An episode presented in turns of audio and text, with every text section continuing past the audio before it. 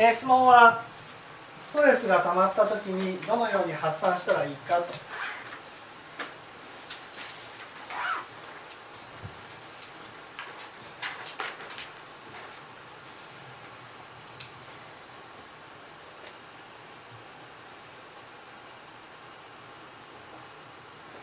どんな時にストレスが溜まるんですかどん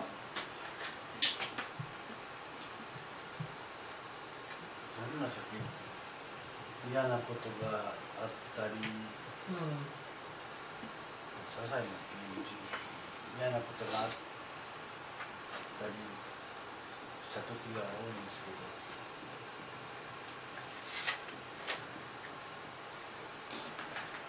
ど。嫌なことが例えば具体的にはどんな？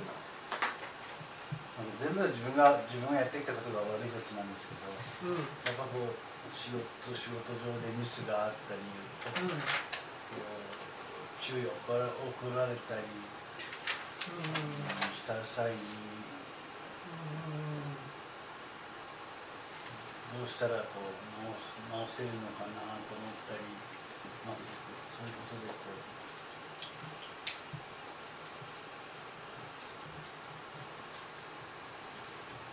まあどんなストレスがたまるかっていうのはちょっとわかんないけど大体嫌なことがあったり怒られたり注意されまあいろんな注意されたり、うん。人からこう人自分に対して悪口言われても僕はあまり最近こう気にしないんです気にはしないんだけどただそういう仕事の上とか、まあ、怒られたり注意されたり受けた時にストレスがだと思うんですけどなんか嫌なもや嫌なことが出てくるような気がする。仕事上でミスをした注意を受けたことで嫌なことがあった時にストレスがたまるあのよくやると思うんですけど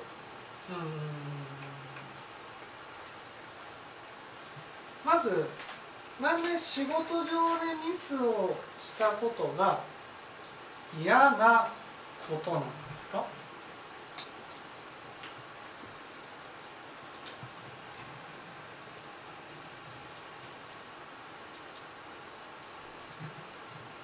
要するにあの仕事で受けたっていうのは要するにこう僕長いこうずっとやってやってきているんだけどもなかなかこうまくうまくやれない。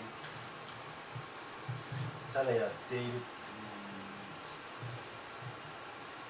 ただたただやっているだけの状態な状況なん状況なんだと思うんですけど他の人はそんなことはないのになぜ自分はこんなにもできないのかなと思ったり。うんうんうん。他の人はできるのになんで自分はできないのかと。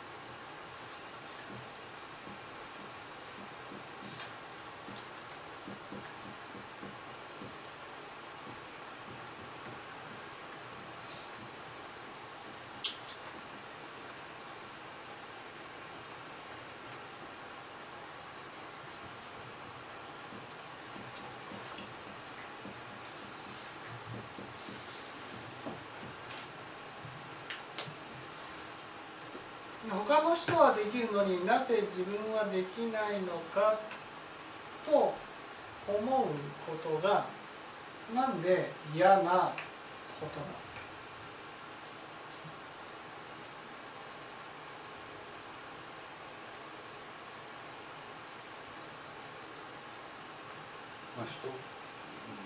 なんでなんでなんで嫌なことなんですか？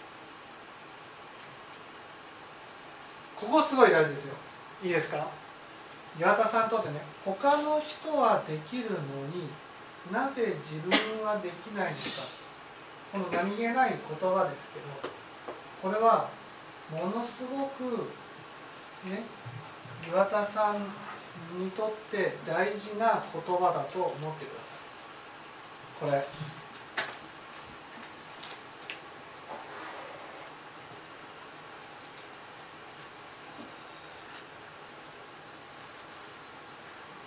が大事です。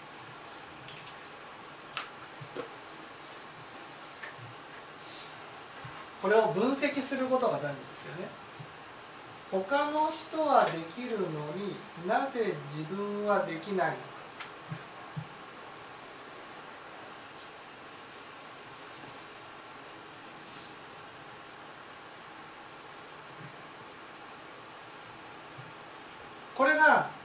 して嫌なことになる。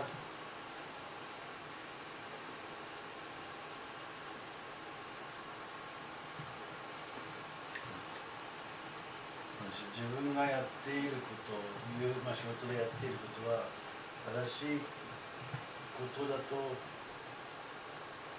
思い込んでいる。他の人はできるのになぜ自分はできないのこれがこれを考えるとストレスになるってことなんですね。これを考えるとストレスになる。ということはこのストレスっていうのはどういうストレス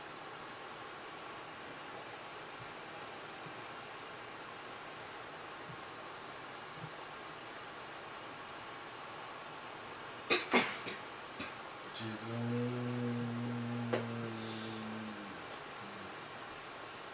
他の人はできるのになぜ自分はできないの？かということはまずここで分析すると？分析すると？じゃあここは清盛さんにもぜひ力をつけてもらいたいと思うのでこの言葉からまず分析してください。他の人はできるのになぜ自分はできないのか？まあ、比較する心。存在価値のこれねできますよね。他のる人はできる。のになぜ自分はできないのか？人は人自分は自分なんですけどね。他の人はできるのに。このね分析をぜひね清盛さんには身につけていただきたいなっていうふうにこの何気ない言葉からその奥にある真理ね真理をこう読み取っていただきたい、ね、読み取って他の人はできるのになぜ自分はできないここれがこれこの言葉から、ね、これを嫌なこと。ストレス。これを絡めてね答えを出していただきたい、ね、清盛さんに答えというのはこれは、答えっていうのは、ね、例えば岩田さんがどういうことでストレスを感じているか、ね、これを答えを出してもらいたい。僕が導く導きながらぜひね清盛さんにもこの力を身につけてもらいたいと思うんですね。ね他の人はできるの。まず嫌なこと嫌なことって何？この嫌なこと。してできない自分が嫌だということですか？嫌なことっていうの？は嫌なこ人はできているが自分はできていない。といや嫌っていうのはまず仏仏語的にねどういう意味合いを。まあいや怒りですかね。嫌な嫌な嫌な。というのは。嫌なっていうことが出てきた時にこの嫌なっていうのは？真理いえいえこのまあよく覚えてください。嫌なっていう言葉ができた場合ね。ね。嫌な自分が見えた時に、ね、嫌だ嫌なこととか嫌っていう言葉を使うわけです、ね、自分の中で肯定している自分と否定している自分がいるわけです。肯定している自分と否定している自分があってね。自分の中で否定している自分が見えた時にそれを嫌なことっていうふうに言うわけです。だから嫌だっていう言葉を使った時にあこれはねこれはね十二因縁の苦樹楽樹にあたることなんだなと。こうねやっぱ驚愕的に分かっていただきたい。これはね驚愕から答えを導いていくっていうことが大事なんです。驚愕から。だからこれは苦樹楽樹のところの苦樹を表していて嫌なことっていうのは苦樹っていうのはね自分の中で見たくない嫌な自分が見えた時にそれを嫌なことだっていうふうに言ってる、ね、次にストレス。これは？ストレスになっている。溜まってるってことです。それともストレス。ストレスって何？ストレス。ストレスって何？ストレスっていうのは？汚れが溜まっている。うん、違う違う違う。だって汚れが溜まってるっていう話じゃないじゃないですか、うん。他の人はできるのになぜ自分はできないのか、ね、このストレス。だからこれは溜まっているものをどうしたら発散できるかということではない。そういう質問ではないわけですよ、ね、つまりこここではねここでは嫌な自分をね。あ仕事上でのミスや注意を受けた時に、ね、注意を受けた時に嫌な自分が見える、ね、嫌な自分が見えてこのストレスって何？ストレスストレス。ストレス。これを清盛さんねストレスというものをねこうストレスってどういうものなんだろうか。例えば自分がストレスを感じた時ねストレスを感じた時に、ね、あストレスってどういうものかっていうことをやっぱり分析することが大事だと思います。ストレス。この場合このね岩田さんの感じているストレスここを何かっていうことをね正しく理解することが大事なんですよ。だから一般的にストレスは水を飲んだり歩いたりとかねこういう話をししがちだけどでもこうやってね分析して、ね、岩田さんがストレスを感じるこのストレスって何っていう、ね、ストレスって何っていうことが大事。でこここことの関係を、ね、見ながら答えを導いていかなくちゃいけない。その時に一つ一つねやっぱ驚驚愕をもとにして、ね、答えをやっぱ出していただきたい。講師としてやっぱりねその答えを出していくっていうことがすごく大事なわけです。しかも出していくっていうのは相手のことを相手の話した言葉からそのこう、ね、言葉をもとにしてこれはどういう感じなのかっていうことを突き止めていかなくちゃいけない。でこれだけ言葉が出れば答えを導くことができるわけ。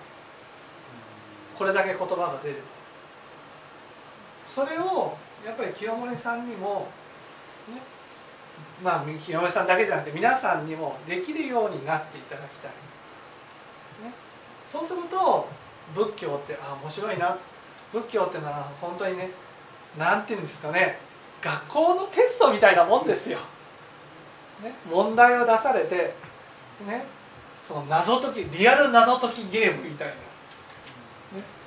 そういうような感じでこの言葉を通してその答えを持っていくってことが大事。この場合ストレスっていうのはどういうものこれは、えー肯定している自分と否定している自分のああ違うストレスです。ストレス。ストレス。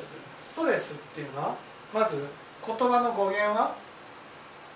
言葉の本来の意味ですか？まずストレスっていうまあ意味合いから言ったらあの、まあ、力みたいな意味ですからストレス。力ですよね。なんか力がなんかのは抑えられてるというかそんな意味合いじゃないです。かうんうん。うんうんうんそう。圧が圧。加わっている。っていうことは？で否定してるってことですかね。あ力が加わってるということは私はこのじ肯定している自分と否定している自分のこの違いというかそこをいやいやまずストレスストレスストレス。意味は圧で圧プレッシャーみたいなものです圧ね、圧が、ね、圧がかかっているってことなんです。それは自分の、ね、嫌なことっていうことは嫌な自分が見えたということによって、ね、圧がかかってる。圧がかかってるっていうことは例えば分かりやすく言えばね自分の心として右に行きたいと思ったら右に行ける。左に行きたいと思ったら左に行ける、自分の心のままに自由に振る舞うことができている状態はストレスがかかってないってことなんです。ストレスがかかってるっていうのはねどういうことかっていうと右に行こうとすると右に行っちゃいけないっていう力が加わってるってこと。加わってる。ね。だから右に行きたいと思った時にその圧をこうくぐり抜けて、ね、耐えながらやらなければならない、圧がかかってるだから自分の中にまあ分かりやすく言えばねストレスっていうのは自分の中にこうな流れがねできてるわけ。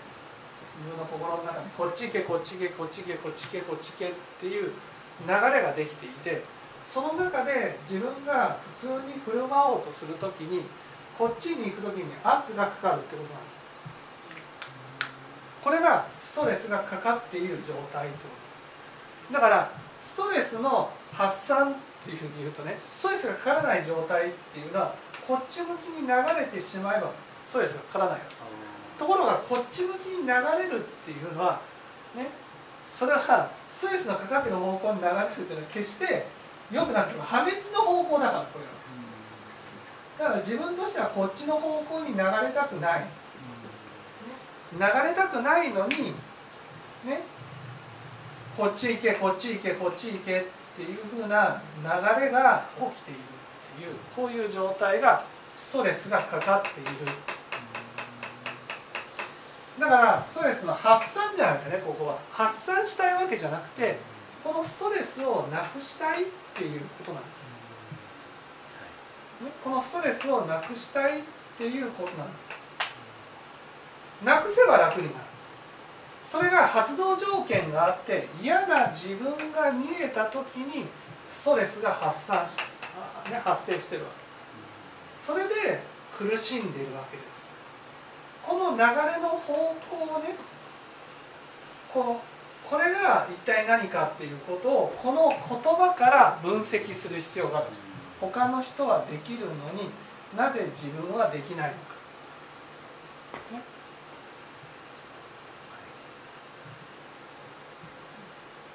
じゃあそのあの流れはうん。否定する力じゃないでしょうか、うん。否定する自分を否定する心力が働いている。いやだからまずまずここを分析。他の人はできるのになぜ自分はできないの？かじできない自分を否定している。いやだからうん他の人はできるのになぜ自分はできないのかこれはね岩田さんの由意識を表してるわけ。由意識は心の世界を表してる。いいですか？ここで注目なのは他の人はできるのにっていう言葉なんです。ここで仕事上のミスがあった注意を受けたっていう時にねその上司は岩田さんに対して本当に他の人はうまくできるのになんでお前はできないんだと注意すると思います？多分されないしないですよね。はい。しない。しないのになんで他の人はできるのにっていう言葉が出てくるんですここにはね岩田さんの心の中にはいつも他の人がいるっていうことが分かるんですここから。ね、他の人っていう言葉が出てくるってことは何もないのに出てくることはない、ね、だから、ね、岩田さんの中には当然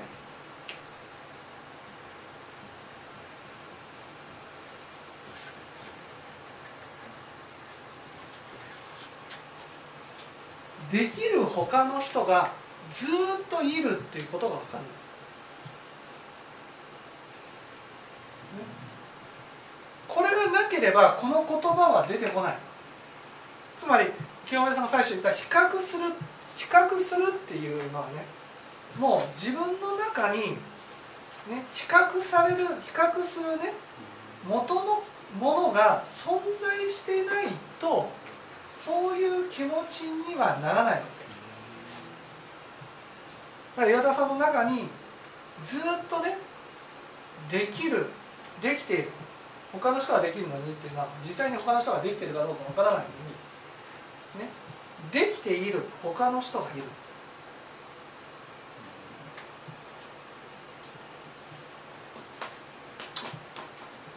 そしてそれに対して自分っていうのが存在してるってことになるわけで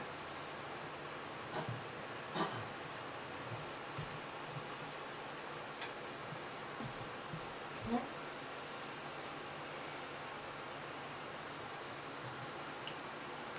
こういうふうになるこういうのがの有意識の中にあってそしてねできている自分ができてできて他の人がねできていない自分に対して、ね、だから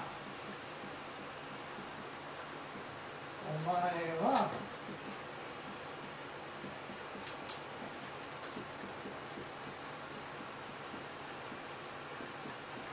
ダメなんだと。こういうふうに言っているような気がするわけです。それがずっと自分の中にあってそれをそれを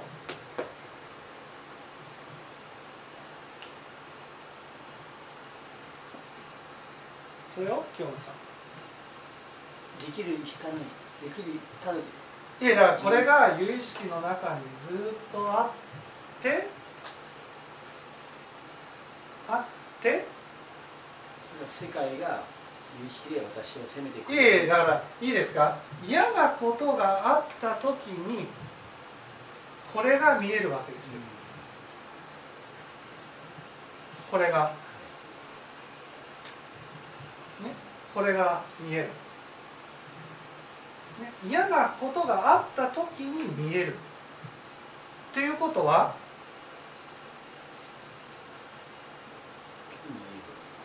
嫌なことがあった時に見えるっていうことは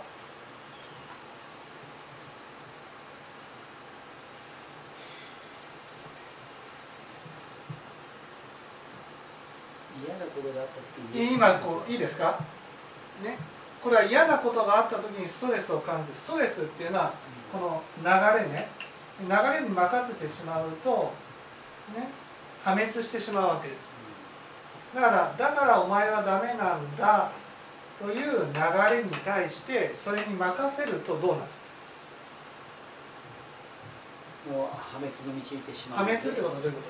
具体的にだからお前はダメなんだっていうことに対してダメなんだだからというできない、ダメなんだというこの圧がかかってるわけ。お前はダメなんだダメなんだダメなんだダメなんだダメなんだっていう圧がかかってるわけですよ。その圧をかかけながらそれに任せるってことはどうなの？任せるってこもうその通りだと受け止めることですかとその通りだといやーそうかその通りだからお前はダメなんだというものに任せるっていうことはねね自分は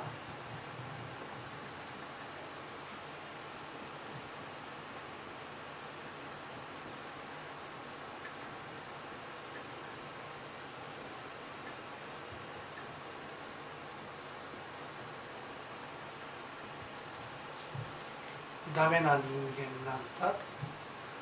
こういうふうに思ってしまうとね何や自分はダメなダメな人間っていうと何やってもダメな人間ってなるわけここには何をやってもっていうのが入るわ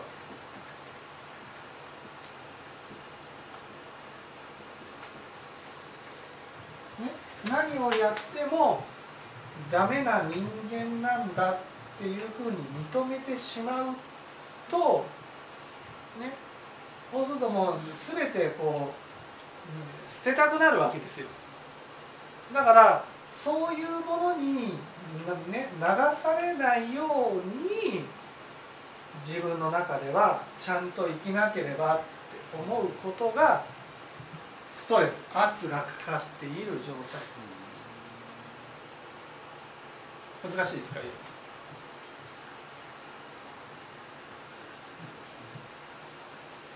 難しいっていうか、まあ、ストレスっていう事態がはっきりとしては分からないし分から分からなかった分からないんで分からなかったっていうのうん、だから圧っていうのはねストレスこの場合ストレスっていうのは自分の中で圧がかかってる。圧っていうのはこう圧がかかってる。それに負けないように生きてる状態がストレスがかかってる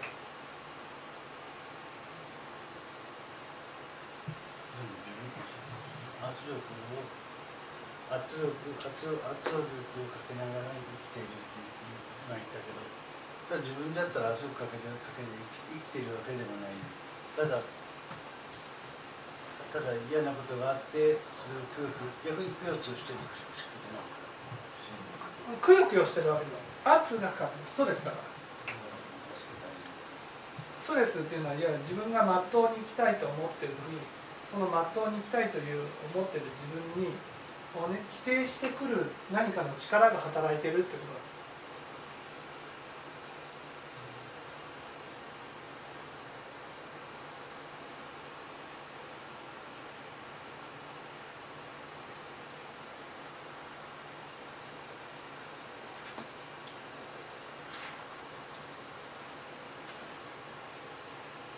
だから自分が普通に振る舞うことに対してなんかこう誰かが何かそれではダメだそれではダメだっていうふうに否定されているような感じがしているっていうのがストレスがかかってる。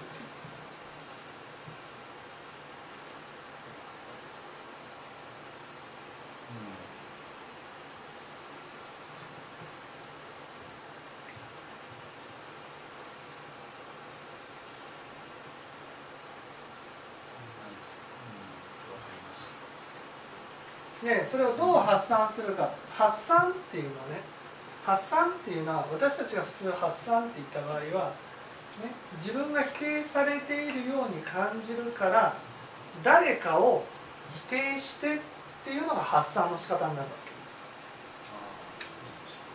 自分が否定されているように感じるから誰かを否定すれば否定されているのは自分じゃなくて人になるからだからそれをストレスの発散。だからよくこうボクシングとかで殴ったりとかとかね。それを相手を否定することによって発散していくでもこの質問自体はねその方法ではその一時は楽になったとしても根本的な解決にはならない。また仕事上でミスをしたり注意を受けたりすると嫌なことが起きるとまたストレスが起きてっていうことになってずっと繰り返すことになる。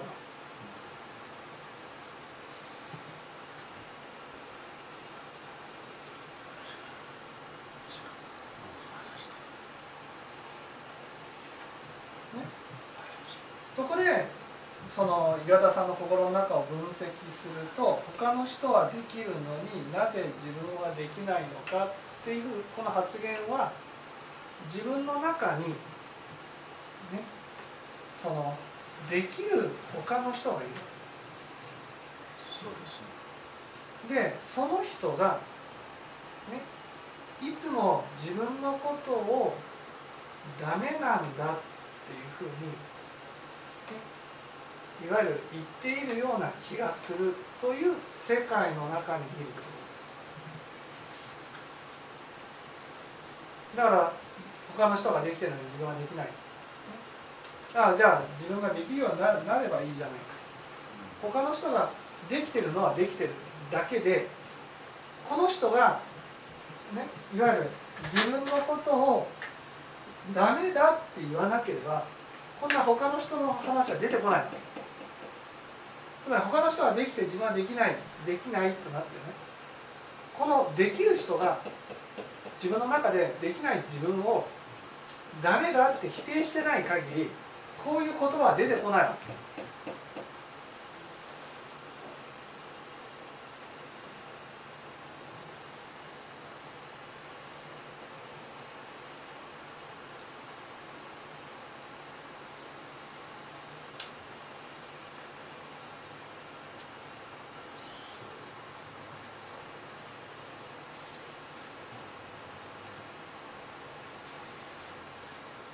って否定してなかったらねできないなで終わるわけ。自分が。そしたらじゃあ頑張ってできるようにしていこうで終わるわけです。できなかったらできるようにたとえ1年かかっても2年かかってもできるようにしていけばいいんだっていうふうになるだけ今できないことイコールダメっていうのがあるんです。ここで。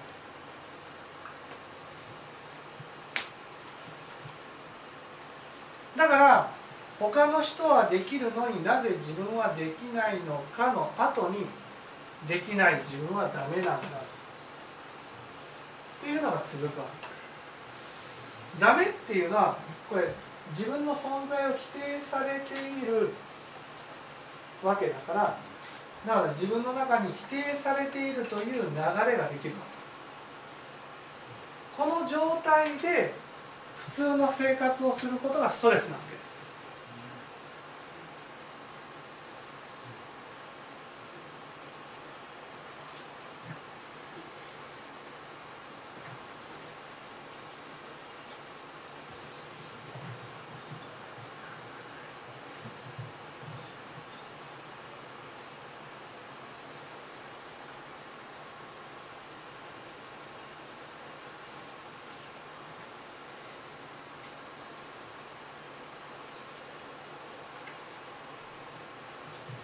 特に思っとる思いあるあるなと思うのは自分はダメな人間なんだっていうのを常にこう思う時が多いんですよ、ね、でそれを思う思う思思っては必ず思ってるっていうか、うん、言われて注意されたり例えばお前このそのぐらいのことできるのかって言われてまあ、昔前はこう言い訳してこうやってたけどもあでも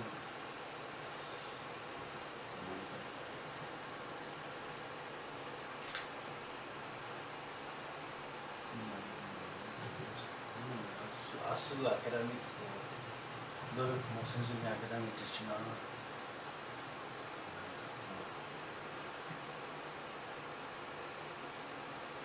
だから自分の中でできない自分はお前はダメなんだっていうのがあって、ね、だからもうどうせ何をや何をや努力して,、ね、してもしなくてもダメな自分は変わらないんだ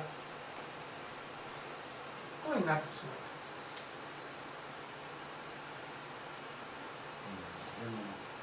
それじゃいけないですよね。それじゃいけないっていうふうに思うのでストレスを感じながら暮らしていくってことになる。それでそのまま破滅の方向に進むとストレスは感じないけどでももっと悪い状態になる。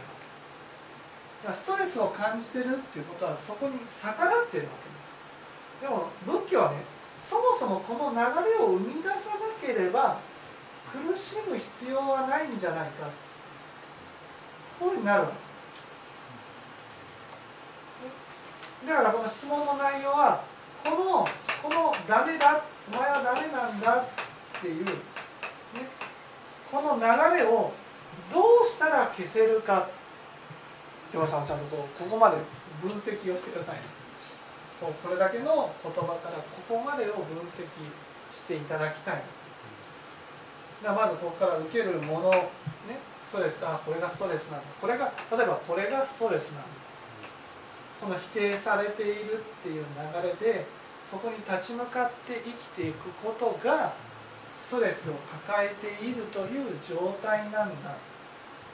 これをまず理解していただきたい、ね、そして、ね、それはこういう自分ね。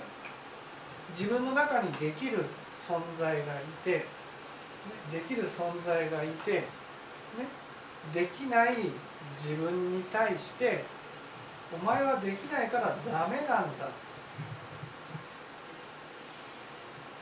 こういうふうに言っている自分がいつもいる。わけ、ね、だから何か仕事上のミスや注意を受けた時にこれが見える。この有意識が見える。意識が見えるとすぐに自分の心の中ではやっぱり私はダメじゃないかっていうふうに思ってでも自分をやっぱりこう破滅したくないから頑張ろうとしてストレスを受けているここまでねはい。ぜひ分析を。で、ね、どうしたらいいんですかっていうことですね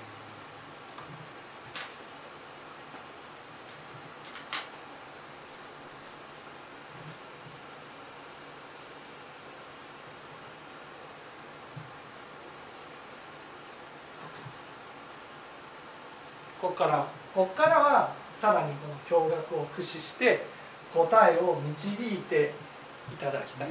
これを驚愕をここから駆使するこんですこから驚愕を駆使して答えまで導いて、ね、いただきたい。まあ有意識ということですから自分が、まあ、そこに持っていくんですか？何を発信しているかということを知ることですか？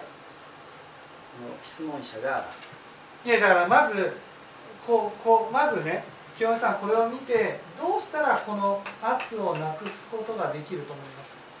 まずそこ答えまず答えの形を見ない。答えはまず否定しているそういう流れが発信しているものが否定の有意識有意識がありますよね。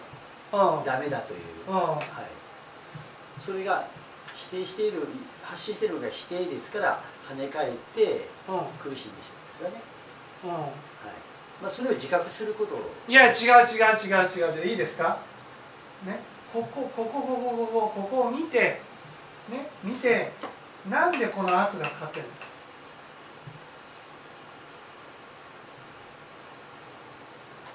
できない人を否定している。うん？こうこれを見てどうやどうしたら自分はできる他人の人ができない自分に対してダメなんだっていう有意識を持ってるわけね。はい、持ってる。う持ってる。これをどうしたらいいんですか？ん、どうしたら？どうしたら？これをどう持っていったらいいんですか？まずこれを認めた後。認める？認めたら今度は自分は何やってもダメなんだってなるわけですうーんこういうふうに自分はなりたくないので圧をかけてでも頑張って生きていこうっていう姿をしてるわけね。だからここでここでまず結論をちゃんとね理解することが大事なんですよそれをまず理解する。ここで。これどうどう結論を持っていったらいいんですか？そこからあとは驚愕を駆使して答えをね持っていくことが大事なわけ。もうもうあとね答えまで一歩二歩ぐらいなわけ。それを清村さんはぜひね自分の力で答えきる力が必要なんですよ。ね、それが今これからの清盛さんにとって大事なことなわけ。ね、驚愕をただの驚愕じゃなくて相手に合わせたあ驚愕を駆使して答えまで持っていくっていうね。現実に照らし合わせて答えまで持っていく力が必要なんです。よこれはねもう本当数学ぐらいの問題なんですよ。数学。さっきおっしゃったあの苦樹と楽樹の。違う違うそれはそのねこれが見たくない自分なわけですよ。だからここで答えは何？答えは。自分はダメな人間なんだと聞こえてくるこれですか、うんそうだから何？有識が鳴り響いてるんですよね。なかなかね答えが出ない。ここはいいですか？今自分はできるできないっていう世界の中にいるんですよね、ね？できないからといってダメ？あいえ。できなくダメなことはないですね。それが問題なんですか？できないからといってダメじゃないんです。これができないとダメがセットになっていることが問題なんです。だからできないことはできないで認めてだけどダメじゃないっていうふうに、ね、なればこのストレスが消えるわけです。ここまでいいですか？分け分けることができてないんですか？分けるだからできないことイコールダメだっていうふうになってるわけそこからがまたちょっと一歩ねできないできないとダメっていうね。こういうのがイコールになってるのをけ、ね、切り離せばいいわ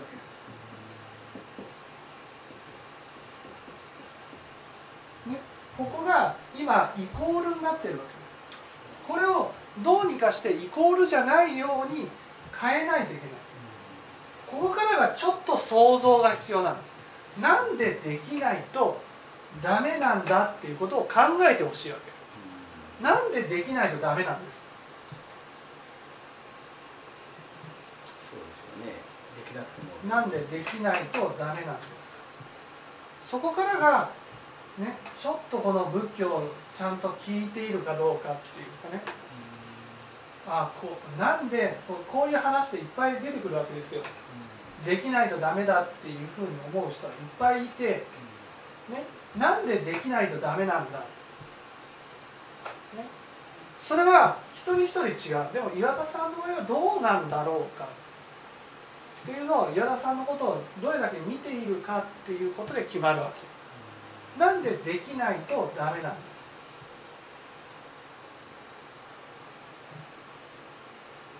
生育歴だったんですか？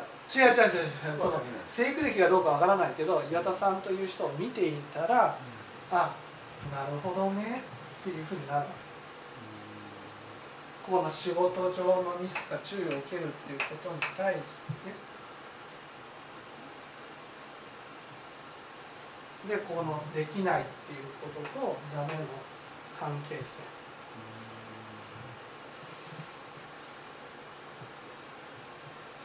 そこから岩田さんがこれからどうしたらいいかっていうことがね出てくるわけです切り離せるというのになりますよね。それはいいんですか？だからこれをどうしたら切り離せるかどう離せるか。できないとダメがセットになってるわうん。け、ね、当然のごとくこれは、ね、岩田さんのある心の習慣がこの世界を生み出してるわけです心の習慣がね。でもこのできないとダメっていうこのできないにちょっと。加える必要があるんですここでできないと。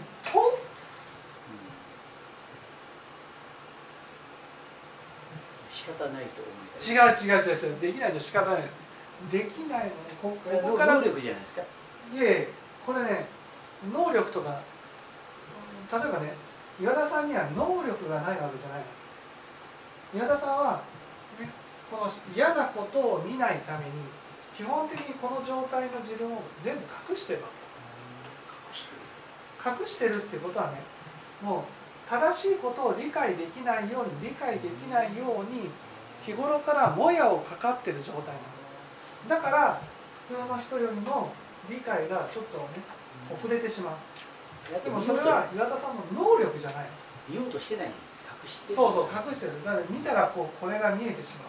それが見たくないからあえてもう見ないようにそうそう。してしまってるんですか？そう。だからここが解決されたらねうまあ聴聞における岩田さんの理解力が格段に上がるわけです。でもそこはちょっと置いといてこのできないとダメの関係これをねもうぜひね清前さんにこの力をつけてそうそうね清前さんの説法が変わるわけですよこうこういう一つの質問に対してきっちり最後まで答え抜く力がこれはね、うん、その他力の信心が僕にあってそれで答えさせてるわけじゃなくてあくまでも驚愕力ですから驚愕ですこれは驚愕のどの部分ですか驚愕です驚もう驚愕です。もうこれ一つ一つもう驚愕なんです。驚愕で答えまで導き出してるだけです、ね、だから誰でもできる。この驚愕さえ身につけたら僕がねあの話をするようなことは誰でもできる。誰でも分析ができる、ね、でこの部分はこの部分はね仏教をある程度聞いていたらあできないイコールダメになってしまう理由が分かるはずなんです。理由がわかる。そう。できないとできないと仕事上でミスをすると否定される。ああ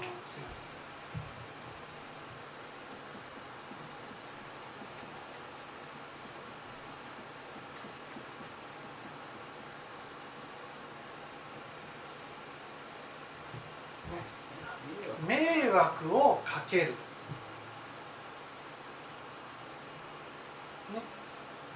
迷惑をかけたくないという気持ちが強いということですか？いえ迷惑をかけたくないって迷惑をかけたらかけたくないんです。よ迷惑をかけたらもうダメなんです。だから仕事できないっていうのはできないで仕事上ミスするといろんなところに迷惑がかかる。ますねはい、迷惑がかかると途端にダメだっていうふうに思ってしまう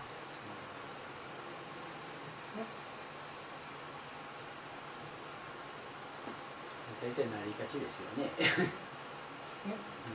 だからね矢田さんが目指すべきところは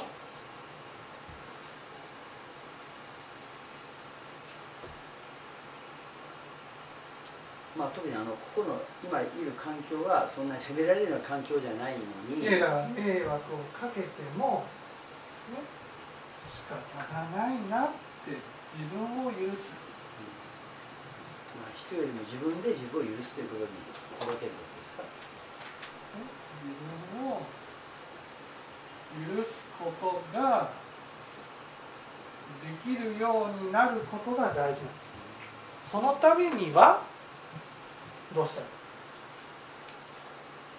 そこからがまた驚愕。はい。人に対して。人に対して？あの許すということですかね。じどういうこと？奥さんとか、まあ、そういう人に対してやってることが跳ね返りますので。あ当然あの自分に対してやってますけど人に対しては多分許せないところがあると思うんですね。どういうこと？か、迷惑をかけたら。うん、迷惑を？かけかけないように。うん違う違う。迷惑をかけられた時かにけられた時に例えば自分がこう料理を作ってる時に横でこうぐにゃぐにゃぐにゃってこう遊んでいたらなんで俺がっていうふうに思うのかな。そういうところを反省していくとそこが例えばバスがちょっと遅れてきたとかね。は入ろうとした時に横入りをされたとかそういう時にねその相手を責めてしまう。責めるわけですよ本当ダメだなダメだと。だけどそこを責めたら今度自分ができないとできないことが迷惑かけた時にね否定されてるように感じる。で苦しむ、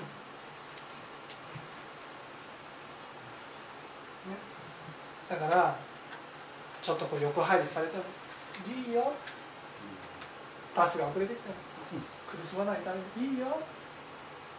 自分が苦しまないために自分が迷惑を被っている時にねいかに許すかな、うんそこが許せない心が自分を苦しめてるわけね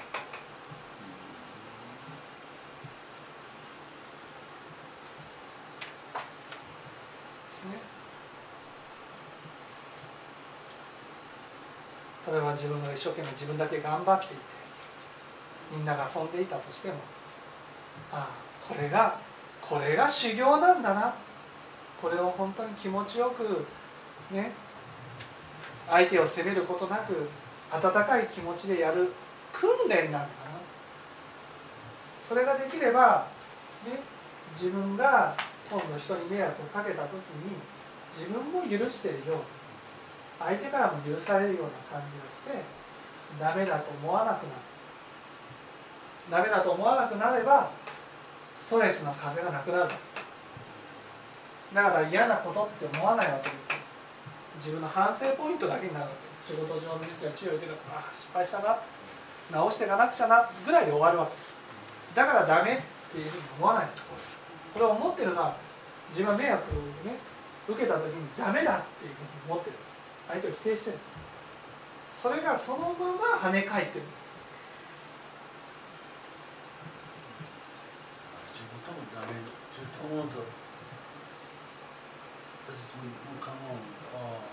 ダメな人間ダメだな俺はダメなんだ。ちゃんと落ちこう落ち込むっていうかそうそうそうそう。するんだけど。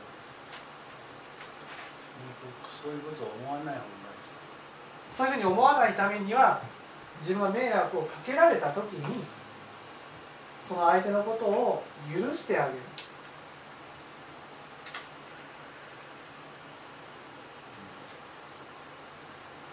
バスが遅れてもいいよいいよ。到着するんだから。確かに。そのそうやって自分が迷惑をかけた時に思っていることがそのまま跳ね返ってる